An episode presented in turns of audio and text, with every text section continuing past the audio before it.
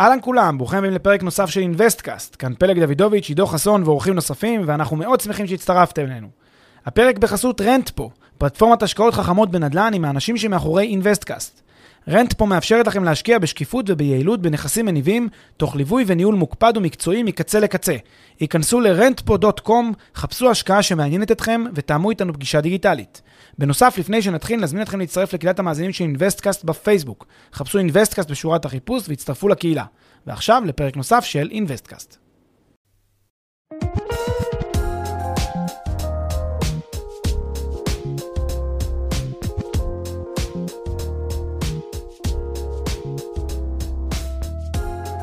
בוקר טוב פלג, בוקר אור עידו. מה העניינים? בסדר גמור, ואתה? אני מצוין. על מה אנחנו מדברים היום? היום אנחנו נדבר על עשר הסיבות שבגללן אסור לנו בתכלית האיסור לתת לכסף אה, להיות מובטל, לשבת ככה מתחת לבלטות או בחשבון הבנק. אה, עשר סיבות מאוד מאוד חשובות וטובות, מין מעין הפרקים האלה שצריך לגזור ולשמור, אה, או פשוט, או לגזור ולהביא לבן דוד, לאחיינית, לחברים, כדי שכל אלה שקצת רדומים בכל מה שקשור לענייני הכסף, ככה טיפה להעיר אותם, כי הפרק הזה בהחלט נותן אה, אה, פרספקטיבה למחשבה, ובכלל תפיסה יותר רחבה של הכסף. אז בואו נתחיל בגדול, מה זה אומר אה, רדומים לגבי הכסף, או שהכסף שלהם רדום, ומה מה האלטרנטיבה לזה? כן, אז, אז בעצם צריך להבין שכסף, אה, כסף, ההיגיון שלו אה, הוא כמו כל משאב שאני, כן, משאב כמו כוח העבודה שלי, או כמו כל דבר, אה, כשאני בעצם הולך לעבוד ואני מייצר כסף מכושר הייצור שלי, מהמשאב הזה שנקרא יכולות העבודה שלי, אני מייצר מזה כסף. גם כסף זה משאב שאפשר ליצור ממנו כסף. ומאחר שאנחנו חיים בחברה חומרית, מה לעשות, כן, מי שלא מכיר, אז לצערנו לשמחתנו, כל אחד מהמקום שלו, אנחנו בחברה חומרית, ובחברה חומרית אה, המשמעות היא שהחברה נמדדת לפי, אה, מה זה נמדדת? החיים פה נמדדים לפי ההכנסה שיש לך, תוכל לקנות יותר, לצרוך יותר, שיהיה לך יותר משאבים, גישה למשאבים, גישה למקורות. בסיכומו של דבר, אה, כדי, אה, אתה יודע, מה שנקרא, אה, כדי לשרוד וכדי להתנהל בצורה כלכלית נכונה, וכמובן גם כדי להיות יותר מאשר לשרוד, צריך בעצם אה, לנצל את כל המשאבים, כן, ש, שניתנו לנו כדי להצמיח מהם כסף, ומי שלא מנצל איזשהו משאב, לא רק שהוא נשאר מאחור ולא נהנה, אלא בגלל שכולם במרוץ הזה, כולם בתהליך הזה, אז אם לא ניצלתי איזשהו משאב ולא הפקתי עליו כסף, אני גם מפסיד, מפסיד דה פקטו, לא מפסיד אה, כי, כי נראה לי, אלא מפסיד ממש. לכן כסף שיושב ולא עושים איתו כלום, הוא כסף שלמעשה מפסיד, שאני מפסיד עליו. זה כושר ייצור שאני, או איזשהו אמצעי ייצור שאני לא משתמש בו. זה כמו, תחשוב, מכונה שיש לי במפעל. תחשבו על זה במובן הכי פשוט, כשיש בעל עסק שיש לו מפעל עם הרבה מכונות, אה, והוא ישבית את אחת, המ... אחת, המכ... אחת המכונות, לא, היא, לא, היא לא תעבוד. הוא פשוט ישים אותה בצד, כן, הוא יתחזק אותה מדי פעם, היא תישאר שם, אבל היא בגדול היא עכשיו מופחתת לאורך השנים, עד שהיא פשוט, אה, המכונה נצטרך לזרוק אותה בעוד איקס זמן.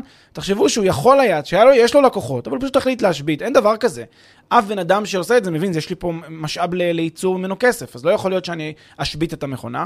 גם הכסף שלנו הוא מעין מכונה כזאת, רק הרבה אנשים לא רואים, לא תופסים את זה ככה.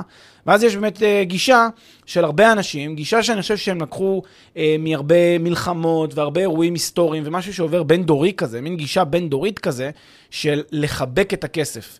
אומרים שאין ידיד נאמן כמו כסף מזומן, יש אנשים שמאמינים למונח הזה בכל רמה חבריהם, והם מחליטים לחבק את הכסף, הם רוצים לראות בתנועת העו"ש, בעו"ש שלהם אה, סכום אה, גדול ככל הניתן, אז באיזשהו מובן אולי צריך להסתכל, שוב, חזרה לתפיסה הזאת, כמו שאתה קורא לזה, האלטרנטיבה, כסף זה, זה מקור ייצור, הוא לא יכול להיות uh, ככה פסיבי, הוא לא יכול להיות מובטל, הוא לא יכול להיות בבית, כמו שאנחנו מנסים uh, לא להיות, uh, לא כן, לא להישען על אחרים, אלא מנסים לייצר מה, מהיכולות שיש לנו הכנסה, אנחנו גם צריכים שהכסף שלנו לא יהיה מובטל, חייבים גם אותו להעסיק ושייצר לנו מקורות הכנסה. זה בעצם יהיה הרעיון של הפרק הזה כולו. אוקיי, okay, אז, אז איזה סכום של כסף אנחנו בכלל מדברים? מהשקל הראשון צריך להשקיע, צריך לשמור קצת כסף בצד, מה, מי, מי, למי אנחנו מדברים בכלל? זאת באמת שאלה טובה, כי יש סכומי כסף שצריך להחזיק אותם להתנהלות השוטפת והיומיומית, ויש סכומי כסף שאנחנו צריכים בעצם להשקיע אותם, כי עיקרון עדיף, the more the merrier, עדיף להשקיע כמה שיותר, כדי, של, כדי שהכסף הזה ידע לעבוד ולייצר לי מקורות כסף. זה, זה הכלל. אבל יש אילוצים, אילוצי יומיום, אילוצים שוטפים. אני צריך בעצם לדעת שיש לי יכולת אה, גם אה, לשלם את, החודשים, את החודש, חודשיים, שלושה הקרובים שיש לי במה שנקרא בשלוף, שאני יכול בעצם לשלוף את זה ולהשתמש בזה. אם תאורטית יש לי אה, סכומי כסף שיושבים בכל מיני פקדונות נזילים או השקעות נזילות ממש, אני יכול בהוראה מהרגע להרגע לשחרר אותם, תאורטית הייתי יכול כמעט 100% מה, מהכסף שלי לשים, אה, לשים אותו ב, ב, באותם מקורות, כי שוב, אם יש לי את היכולת להנזיל את זה ב, ב, מהרגע לרגע, אז אני יכול להיות רגוע. זה כמו מתחת לבלטה מבחינתי, אני צריך ללכת הביתה, להרים את הבלטה ולהוציא את הכסף, אז זו אותה, אותה מידה של אה, פעילות. אני הייתי אומר באופן גס, אה, כולנו חיים פחות או יותר על אה, סוג מסוים של אה, להכיר את ההוצאות שלנו, אני מניח שכל משפחה יש לה את ההוצאות שלה, אבל זה סדר גודל, בוא נגיד, כמה אלפי, עשרת אלפים, חמש עשרה, עשרים אלף שקל, שלושים אלף שקל, כל אחד וההוצאות שלו, זה הסכום שצריך להשאיר אותו בעו"ש לחודש, חודשיים, שלושה הקרובים, ומעבר לכך אפשר את הכל להשקיע. אז אולי בואו נתחיל מהבסיס של למה להשקיע כדי לא להפסיד, ואחר כך נדבר על למה להשקיע כדי להרוויח. אז עכשיו בעצם אה, באמת אתה נכנס לסיבה הראשונה שבגללה כדאי להשקיע, אה, וזה נושא שחיקת אה, כוח הקנייה, וצריך להבין שבעצם הבסיס, הכמעט, הכמעט מובן מאליו שצריך להבין אותו בכל מה שקשור לכסף, זה שבמדינות, כן, במדינות מפותחות, או מדינות שהן צומחות, או כלכלות שהן, ולמעשה רוב העולם בעצם הולך בכיוון הזה, בוודאי בישראל, קיימת שחיקה טבעית קבועה ורציפה של אה, כוח הקנייה, אה, וזה אומר ששקל שיש לי אותו היום, אם אני שומר עליו, מחבק אותו ו- ו- ומוקיר אותו ו- ועושה זה, השקל הזה יש, יקנה לי הרבה פחות מוצרים בעתיד. ולכן עצם העובדה שאני בוחר לא להשקיע, המשמעות המיידית שלה שאני מפסיד כסף. למה? כי הכסף הזה שאני מחזיק אותו היום, יקנה לי פחות בעתיד. זה מה שנקרא אינפלציה, שחיקה של כוח הקנייה. אה, שיעור האינפלציה השנתי, מי יודע ככה פחות או יותר באופן גס, מה אתם חושבים? אז אה, בישראל, ולמעשה זה לא במפתיע, בהרבה מדינות אה, מפותחות, כן, OECD ומדינות מפותחות אחרות בעולם, שיעור האינפלציה הרב-שנתי, הממוצע, שוב, ש... כל שנה יש לה את שלה, אבל בגדול, ברב שנתי הממוצע עומד על בסביבות ה-2 עד 3 אחוז אה, במדינת ישראל, וזה אומר שכל אה, שנה אה, הכסף שיש לי יורד בערכו 2 עד 3 אחוז. תבינו מה זה אומר, זאת אומרת שיש לי תשואה שלילית בהגדרה של 2 עד 3 אחוז, רק מהעובדה שעבר עוד יום. אם לקחתי כסף, לא השקעתי אותו, 2 עד 3 אחוז הוא נשחק, כן, אה, מדי שנה. רק מהעובדה שלא השקעתי. אז כשאנשים אומרים לעצמם, אוקיי, אני, אה, את הכסף הזה, טוב, אז יש לי איזה חצי מיליון שקל שקיבלתי בירושה, ואני מחזיק אותם, טוב, עוד שנה, שנתיים נתפנה לזה רגשית, נחשוב, אז רק דעו לכם שבמצטבר הפסדתם בסביבות החמישה אחוז. מהשנתיים האלה. זה לא אומר עכשיו רוצו לשים הכל כמה, שת, כמה שיותר מהר. לא, הפרק הזה לא המטרה שלו להלחיץ מישהו חלילה, הפרק אה, נותן איזושהי אה, תפיסת עולם, הבנה שהכסף הזה אה, יש לו איזשהו ערך כלכלי שנשחק, וצריך לשים לב שכשאני מדבר על...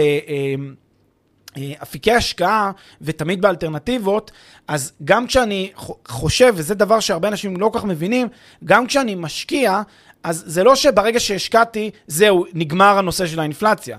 כי אם אני לא השקעתי בהשקעה שהיא צמודת מדד, אז אני לא, לא, לא הרווחתי כלום. אני פשוט, אה, נניח יש לי איזושהי השקעה, נגיד, אתה יודע, באיזושהי, באיזשהו פיקדון בנקאי, שנותן לי רבע אחוז בשנה. אבל עדיין יש לי אינפלציה של 2-3 אחוז. זאת אומרת שאני במינוס 2.5 אחוז בערך, מינוס 2 אחוז אה, באותה שנה. אז אפילו ששמתי אותו בפיקדון הבנקאי, אני עדיין מפסיד. זה מין משהו מוזר, כי בן אדם אומר, מה, אני שם את זה בפיקדון הבנקאי, מה, אני מפסיד כסף? התשובה היא כן, הפסדתם כסף, הפסדתם ריאלית. הפסדתם מבחינת כוח הקנייה שלכם כסף. עכשיו, הרבה אנשים, את, ה, את ההבחנה הזאת, נומינלי, ריאלי, קצת הפסיכולוגיה פה משחקת, כי הם אומרים, אני מסתכל על זה מספרית, בהרצלים, מסתכל כמה כסף יש לי. הם מפספסים את העניין העמוק פה. זה לא משנה כמה כסף יש לכם, זה לא משנה, זה מעניין מה אתם עושים עם הכסף. כסף הוא אמצעי, הוא לא המטרה. משנה מה אתם עושים עם הכסף. ולכן, אה, אם הכסף הזה נשחק בערכו, גם כי שמתם אותו באיזשהו פיקדון בנקאי, בסופו של דבר הפסדתם 2% לשנה, והשאלה היא, האם השקעה של 2% שלילית לשנה זאת השקעה טובה? זו כבר השאלה שאתם צריכים לשאול את עצמכם, כנראה שהתשובה תהיה לא.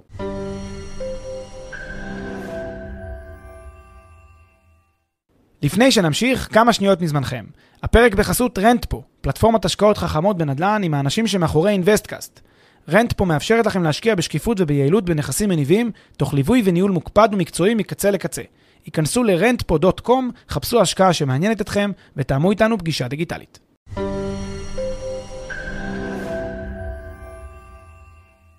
אוקיי, okay, אז התחלנו ב- בסיבה ללמה להשקיע כדי לא לאבד מערך הכסף. בואו נדבר, נתחיל לדבר על סיבות ללמה טוב להשקיע כדי לעשות מהכסף כסף. כן, אז הסיבה השנייה בעצם ללמה להשקיע, ואני חושב שהיא סיבה אה, ש... היא די, רוב הסיבות פה היו די אינטואיטיביות, אבל uh, הסיבה הזאת היא סיבה uh, שאני חושב, uh, גם קצת קשה uh, להסתכל עליה, בטח לקהל שיותר צעיר שמאזין, אנחנו יודעים פחות או יותר שהקהל שלנו מתפלג בצורה, כל מיני, כל הגילאים כמובן, יש גם אבל הרבה חבר'ה בגילאים צעירים, בגילאים שבו צריך להתחיל כבר לחשוב, uh, לפחות להערכתנו, להתחיל לבנות את אותה תוכנית עתידית, וזה דווקא הנימוק שאני שם אותו. ממש בתוך אחת הסיבות המרכזיות, וזה הנושא של הגדלת ההון לצורך הפנסיה. אני אגיד כמה פעמים בפרק הגדלת הון, אבל לצורך הפנסיה זאת הגדלת הון מאוד מאוד חשובה, כי בסופו של דבר המטרה שלנו היא להגיע למצב שבו אנחנו לא רואים את עצמנו כמישהו שנשען ונתמך לא על אה, דור המשך, לא על המדינה. המטרה שלנו לייצר לעצמנו את המקורות כדי, אה, היום לייצר לעצמנו את המקורות כדי שישמשו אותנו בעתיד. עכשיו חשוב להבין שהשקעה היא הכלי הכמעט יחיד שבאמצעותו אני יכול להבטיח, כן, כבר היום, שאני אדע ל- ל- להגיע למצב שאני uh, שומר על עצמי בפנסיה. אם לא קרה איזשהו אירוע uh, מסוים, למשל ירשתי כסף או קיבלתי כסף או שהצלחתי בעסקים או שעשיתי, אם לא עשיתי את הדבר הזה, אם לא תכננתי, אם לא קרה מקרה לא מתוכנן, כן, אה, בשיטות אה, אחרות קשה מאוד לייצר מספיק הון כדי להגיע לפנסיה, ואפשר לראות את זה, תעשו קצת פעם אה, חישובים, גם, שוב, על האינפלציה, על השחיקה הרב-שנתית, גם תעשו קצת חישובים על כמה משפחה צורכת לעומת כמה היא חוסכת. תראו שבישראל, והרבה מדינות זה ככה, הרבה אנשים חיים כמעט תמיד או על אפס, או עם קצת חסכונות. גם אם יש לכם קצת חסכונות ואתם שמחים שאיזה חודש חסכתם 1,000-2,000 שקל, לאורך זמן זה לא מספיק כמעט לכלום. צריך להגיע ל, ל, לרמות הרבה יותר גדולות של של הון בתקופת הפנסיה, במיוחד כאשר גיל הפנסיה אה, מתארך, במיוחד כשתוחלת אה, החיים עולה. לכן הדברים האלה הם, הם כמעט אה, הכרחיים, ובמיוחד בחברה כמו שלנו. אה, אז אה, מהסיבות האלה, הגדלת ההון לצורך הפנסיה היא סיבה מאוד מאוד חשובה לצאת ולהשקיע. אה, כמובן זה צריך להיבנות בצורה מסודרת, עם תוכנית מסודרת. אה, אבל זה, זה לדעתי אה, סיבה מרכזית שצריך לקחת בחשבון. אוקיי, אז זה 30 שנה קדימה, לפחות לאנשים הצעירים שבינינו, מה קורה, מה, מה בדרך?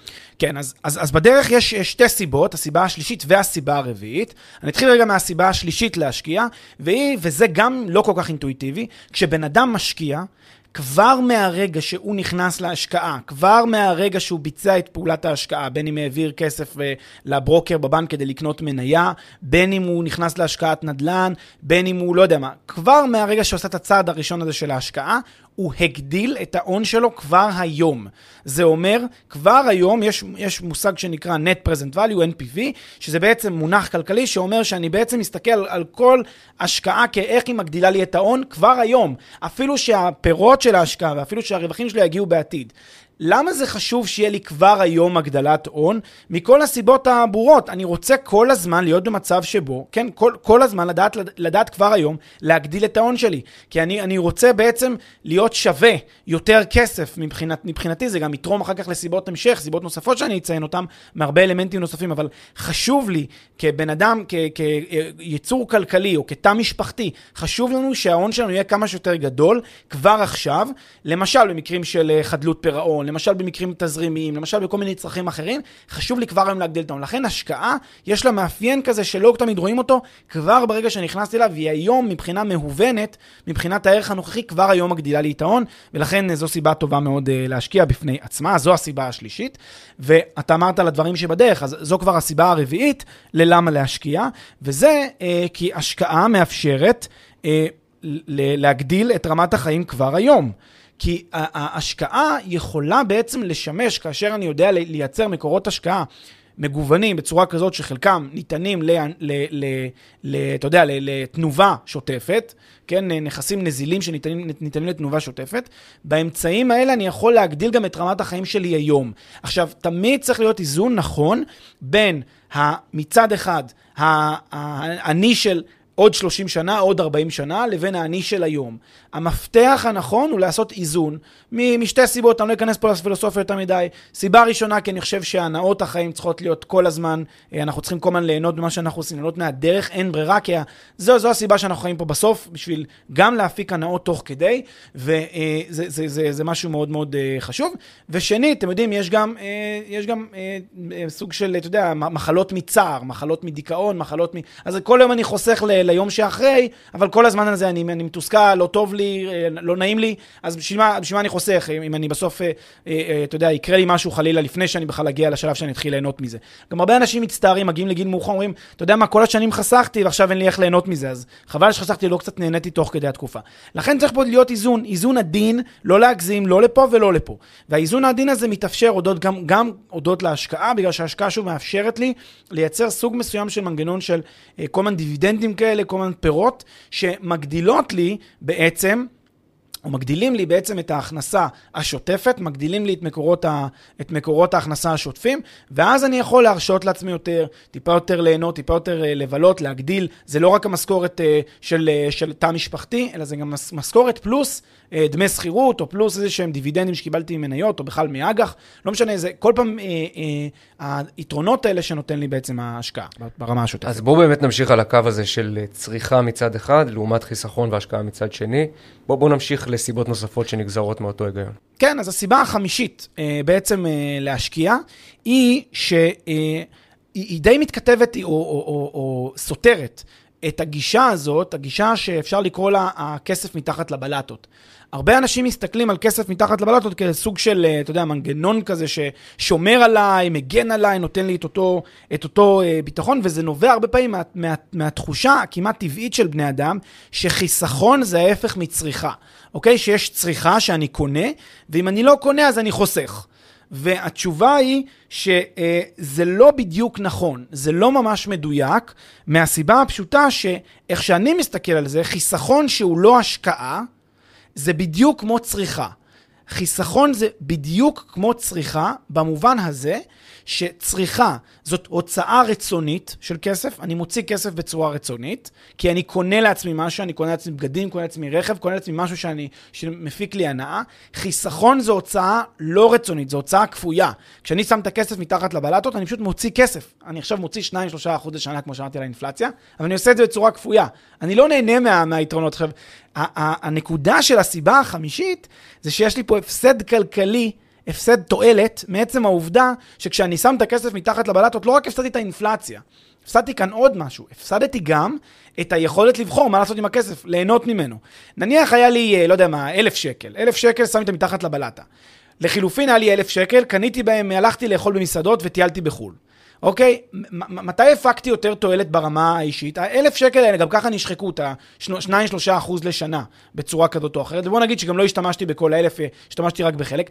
ברמת העיקרון, בתועלת שהפקתי מאותם, אה, מאותם מסעדות ומאותם נסיעות לחו"ל, ובתועלת הזאת הפקתי יותר תועל, יותר ערך עבורי, מאשר לכאורה החיסכון הזה ש, שנהניתי ממנו. לכאורה מהגנה מהחיסכון הזה, מהביטחון בחיסכון הזה שנהניתי.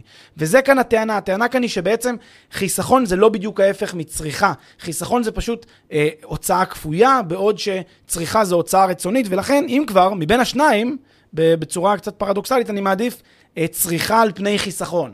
אה, ואני אעדיף להוציא כסף כדי לקנות לי, ולא לחסוך אותו. מה, מה השלישי במשוואה הזאת? יש חיסכון, צריכה, ומה יש עוד? השקעה.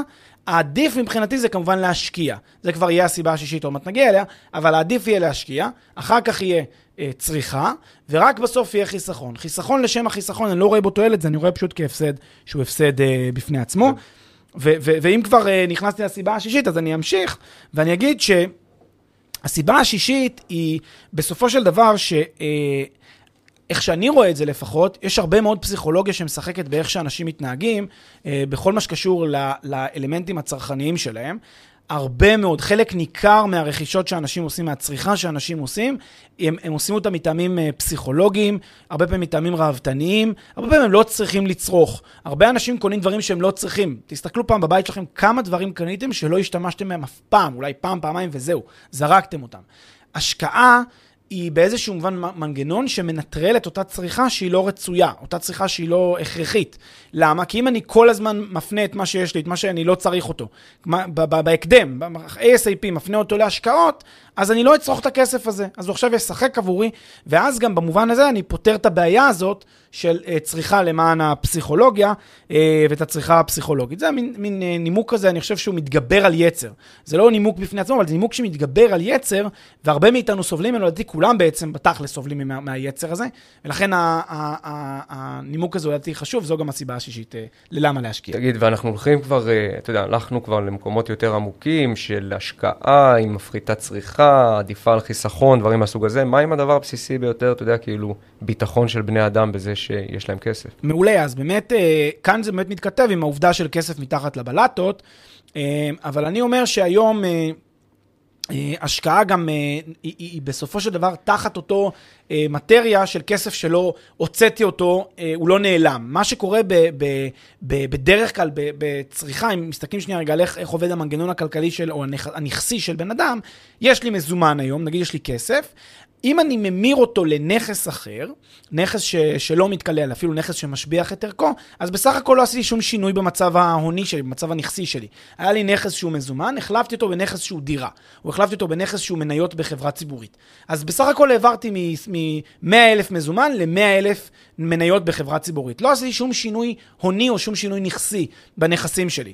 אם צרכתי, לקחתי את ה-100 אלף שקל מזומן, ועכשיו הוצאתי את זה על, על כל מיני הוצאות, כמו מסעדות, בילויים, דברים מהסוג הזה, הכסף הזה התפוגג, התאדה, נעלם, עבר עכשיו להיות בחשבון הבנק של מישהו אחר, העברתי אותו ממני. מה שעושה השקעה, היא תמיד שומרת עליי כל הזמן עם מצב של נכסים, שהוא uh, מצב כזה, uh, uh, אם תרצה, אופקי או, או, או, או uh, אלכסוני כלפי מעלה, כן? לפחות ככה, אבל במינימום היא אופקית. ואז במובן הזה אני יודע שמה שיש לי אותו במזומן, כל שקל שהפקתי אותו במזומן, אם לא צרכתי אותו, אני יודע שברגע שאני משקיע אותו, הוא גם יכול לשמש עבורי סוג של כרית, קוראים לזה, כרית ביטחון, במקרה של קרייסס. עכשיו, הרבה מאוד פעמים, מה שמוביל לקרייסס לאנשים זה לא בעיה של רווחיות, זה לא העובדה שהם לא יודעים לייצר כסף, אלא העובדה שאין להם את היכולת התזרימית להתמודד.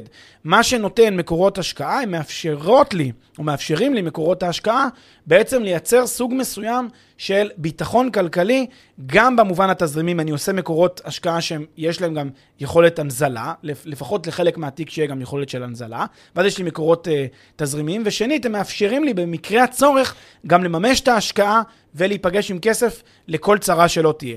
אז הביטחון הזה, השקעה בעצם תורמת לה, להגדלה של אותו ביטחון, להגדלה של, להגדלה של אותה כרית ביטחון שכל כך חשובה, אה, וזה במובן הזה סוג של, אה, סוג של, אתה יודע, אה, משהו הכרחי, אני חושב, לכל תא משפחתי, לכל בן אדם, שיהיה לו את הביטחון הזה במובן הזה.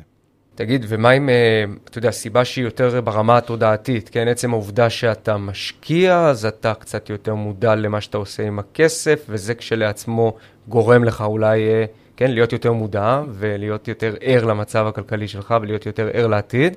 ולהמשיך ולהשקיע, וזה איזה מין משהו שמזין את עצמו. מעולה, אז באמת הסיבה השמינית, אני חושב שכמעט כל מי שיצא לו להתעסק קצת בשוק ההון ובנדל"ן, מיד יודע את זה, כי ביום שמתחילים להתעסק קצת בעניינים הפיננסיים האלה, אתה יודע, הלא סימפטיים שאנשים חושבים עליהם בראש, פתאום זה פותח את התיאבון להגיד, רגע, שנייה, אם אני כבר אה, אה, מתעסק פה בלהוסיף לעצמי עוד 2,000 שקל בשנה בסך הכל באיזושהי השקעה קטנה, למה שאני לא אסתכל רגע על הביטוחים שלי? למה שאני לא אסתכל רגע על, על הפנסיות? למה שאני לא אסתכל רגע על המצב הפיננסי היותר רחב שלי? על ההוצאות שלי באשראי? יש מין פתאום, כשאתה נכנס לשדה הזה של הפיננסים, לשדה הזה של הכסף, של, ה, של המודעות הפיננסית, אתה פתאום אה, מקבל איזושהי אה, תודעה יותר רחבה לכסף שלך, יותר רחבה לחסכונות שלך, יותר רחבה לפנסיות שלך, וזה גורם לך אה, להיות הרבה יותר מעורה בדבר הזה, והרבה יותר מקבל החלטות, שולט בדבר הזה. רוב האנשים, מה לעשות?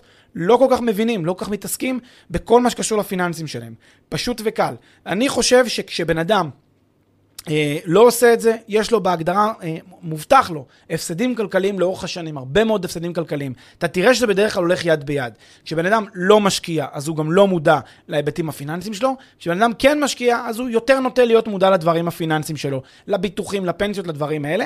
ואני חושב שאז במובן מסוים, עצם הכניסה להשקעה היא מכפיל כוח גם עבור האלמנטים הפיננסיים. כלומר, נגיד, נגיד נכנסתי להשקעה והניבה לי 5% תשואה באיזושהי שנה מסוימת. עכשיו, לא רק שקיבלתי את אותה חמישה אחוז תשואה באותה שנה, וכאילו לכאורה זה לא מינוס שתיים, אז זה כבר יותר טוב, אה, כן, זה, זה אה, הרבה יותר טוב משחשבתי, אלא שהתשואה הזאת גם, אני לא ספרתי אותה נכון, אני צריך להתחשב גם בעובדה שיש לי כאן אה, הכנסות או אה, תועלות שקיבלתי מהעובדה שאני פתאום נכנסתי ל, ל, לביטוחים שלי, פתאום בדקתי על מה אני משלם, איך אני משלם למי, איך אני משלם למו, התמקחתי על דמי ניהול, עשיתי כל מיני דברים שתורמים לי עוד יותר. לכן הסיבה הזאת היא, היא סיבה שבעצם באמת מגדילה לי את המודעות, מרחיבה לי את היריעה, מכניסה אותי לתחום הפיננסי הרבה יותר בצורה מעמיקה. אבל באמת הסיבה התשיעית אה, שחשבנו עליה היא סיבה אה, של, אה, אני קורא לזה הרחבת אופקים, אבל כל אחד יכול לקרוא לזה משהו אחר.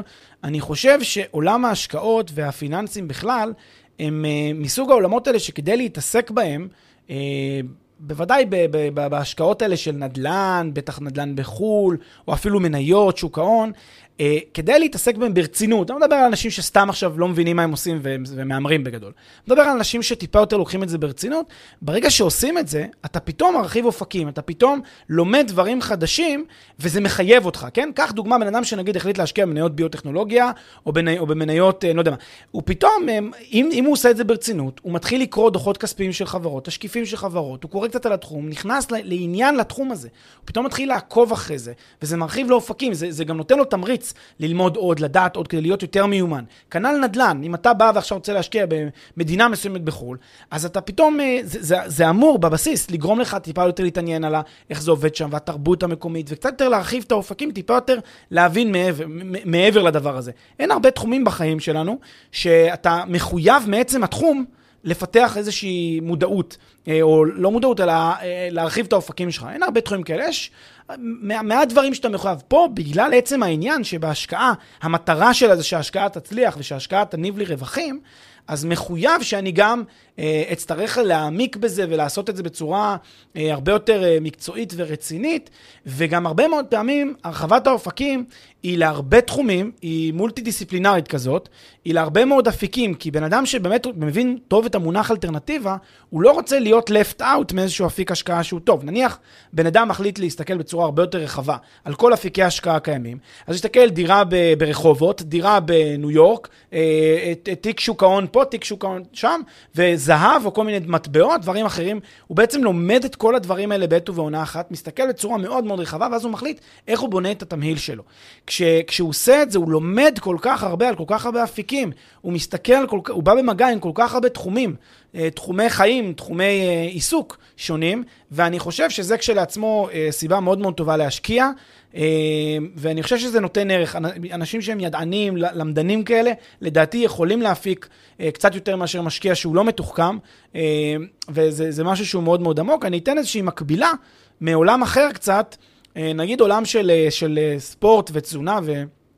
דברים מהסוג הזה, אנשים שלוקחים מאוד מאוד ברצינות אה, אתה יודע, אה, אה, בריאות, ולוקחים תזונה מאוד ברצינות, וכושר, הולכים לחדרי כושר ועושים תוכניות מסודרות, שגם עושים משהו הוליסטי טיפה יותר, אתה רואה שיש להם הרבה מאוד פעמים גם הבנה מעמיקה של אפילו אלמנטים כימיים בגוף, אפילו אלמנטים של מה, מה משפיע הרכיב הזה והזה, וכמה חלבון, בעצם לומדים תפיסה הרבה יותר הוליסטית למה שהם עושים. כי גם בכושר, די דומה לנושא הזה של, של השקעות, אתה כאילו, התנובה שלך, הפירות שאתה מפיק, זה, ה, זה המסת שריר, זה, זה אחוז שומן, זה, ה, זה כמה אתה מצליח בעצם, אה, אתה יודע, לשפר את ההישגים שלך מריצה לריצה.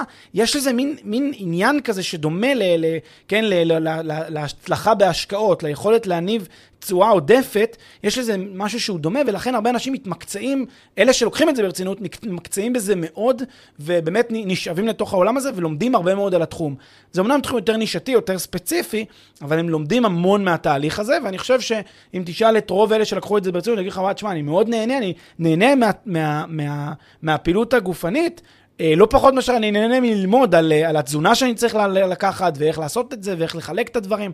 יש אנשים שמוצאים בזה כבר עניין, וגילו מין תחום עניין חדש לגמרי, שהם לא חשבו, הכל בזכות אותה החלטה איזה יום, ללכת לחדר כושר עם חבר, לנסות פעם ראשונה אה, להרים קצת משקולות ולראות איך זה עובד. אז אני ממשיך איתך על הקו הזה, אם אמרנו קודם שצריכה נותנת לך איזושהי תועלת בהווה, והשקעה נותנת לך תועלת בעתיד, אולי השקעה נותנת לך גם. תועלת בהווה. לגמרי, לגמרי, לגמרי, לגמרי. אני חושב שהסיבה העשירית, והיא לא אחרונה בחשיבותה, זה הנושא של התועלת וההנאה מעצם ההשקעה. אני חושב שהרבה מאוד אנשים אה, נהנים מאוד להשקיע. זה כיף להשקיע. אני אתן כמה, כמה דוגמאות קטנות ככה, טיפה לסבר את האוזן. כשאנשים משחקים בשוק ההון, ואני קורא לזה משחקים, אנשים מקצוענים שמבינים קצת שוק ההון, לא אנשים שלא מבינים כלום, הם מפיקים בזה הנאה. אתה רואה שהם יושבים כל היום על המסכים ונהנים מזה.